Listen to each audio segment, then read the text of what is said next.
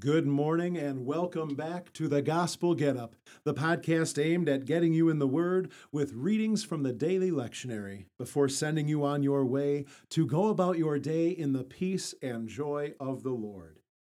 The readings for today take us into Isaiah chapters 63 and 64, and in the Gospel of Luke, we finish chapter 2. The readings for today are set to an order for prime. So, without further ado, let's get into it. In the name of the Father, and of the Son, and of the Holy Spirit. Amen. Hasten to save me, O God. O Lord, come quickly to help me. The Mighty One, God, the Lord, speaks and summons the earth from the rising of the sun to where it sets. From Zion, perfect in beauty, God shines forth. God says, Call upon me in the day of trouble. I will deliver you, and you will honor me.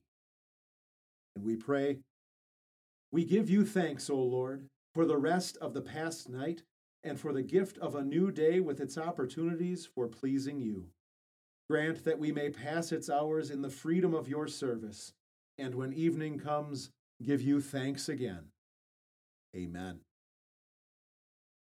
The Old Testament reading continues in Isaiah chapter 63 at verse 15. Gaze down from the heavens and see, from your holy and beautiful dwelling place. Where is your zeal and your might? The feelings of your heart and your compassion are withheld from me. But you are our Father. Though Abraham does not know us, though Israel does not acknowledge us, you, the Lord, are our Father. Our Redeemer from everlasting is your name. Why do you cause us to wander from your ways, Lord? Why do you harden our heart so that we do not fear you? Return for the sake of your servants, the tribes that are your heritage. For a short time your holy people possessed the land. Now our adversaries have trampled your sanctuary. We have been your people from ancient times, but you have not ruled over the other nations. They were not called by your name. Oh, that you would rip open the heavens and come down. Mountains then would quake because of your presence. As fire ignites stubble, and as fire makes water boil, make your name known to your adversaries. Then nations would quake in your presence. You did amazing things that we did not expect. You came down. Mountains quaked because of your presence. From ancient times, no one has heard, no ear has understood, no eye has seen any God except you, who goes into action for the one who waits for him. You meet anyone who joyfully practices righteousness, who remembers you by walking in your ways. But you were angry because we sinned. We have remained in our sins for a long time. Can we still be saved? All of us have become like something unclean, and all our righteous acts are like a filthy cloth. All of us have withered like a leaf, and our guilt carries us away like the wind. There is no one who calls on your name, who rouses himself to take hold of you. So you hid your face from us. You made us melt by the power of our guilt. But now, Lord, you are our Father. We are the clay, and you are our potter. All of us are the work of your hand. Do not be angry, Lord, without limit. Do not remember our guilt forever. Please look closely. All of us are your people. Your holy cities have become a wilderness. Zion has become a wilderness. Jerusalem is a desolation. Our holy and glorious house, where our fathers praised you, has been burned by fire and everything we desired has become a ruin. Since this is so, how can you hold back, O Lord? How can you remain silent and afflict us without limit? I was available to those who did not ask.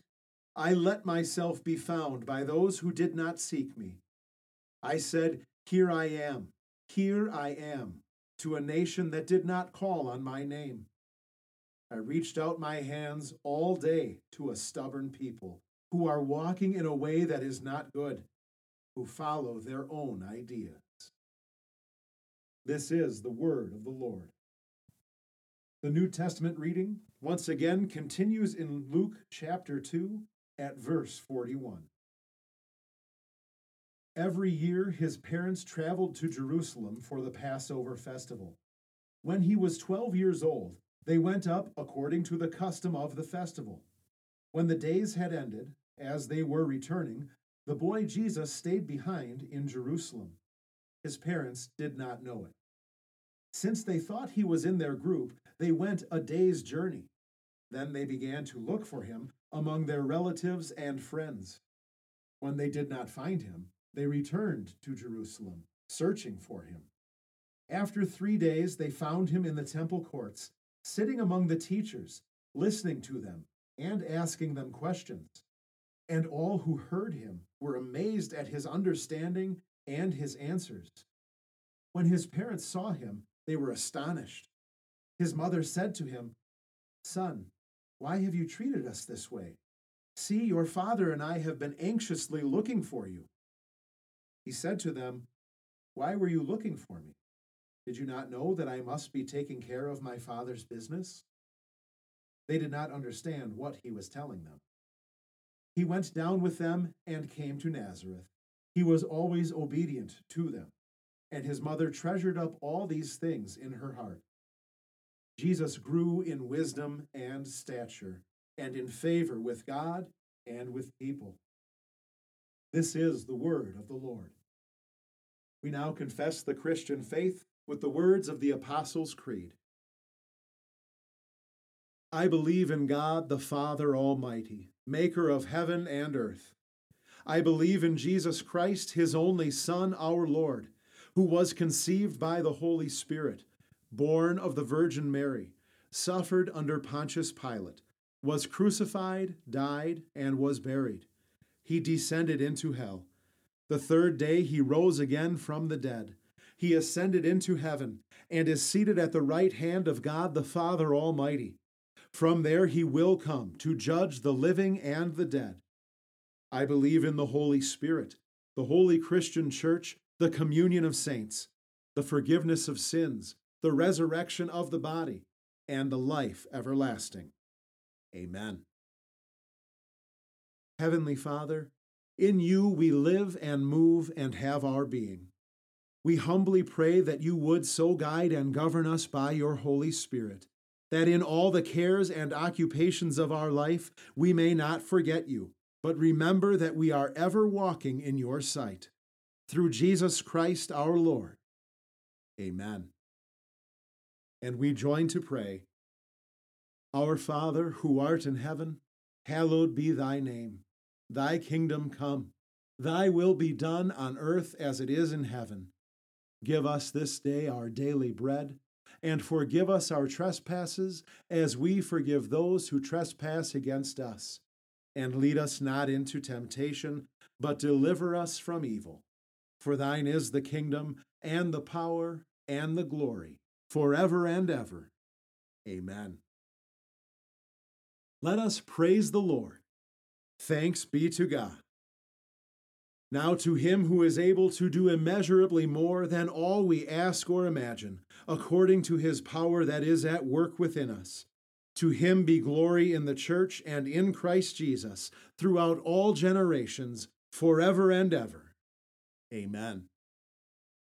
And now for the good news that never gets old the news that Jesus is your Savior, who lived, died, and rose again so that all your sins have been forgiven. That's the gospel. Now get up and go and live to God's glory and for the benefit of your neighbor peace.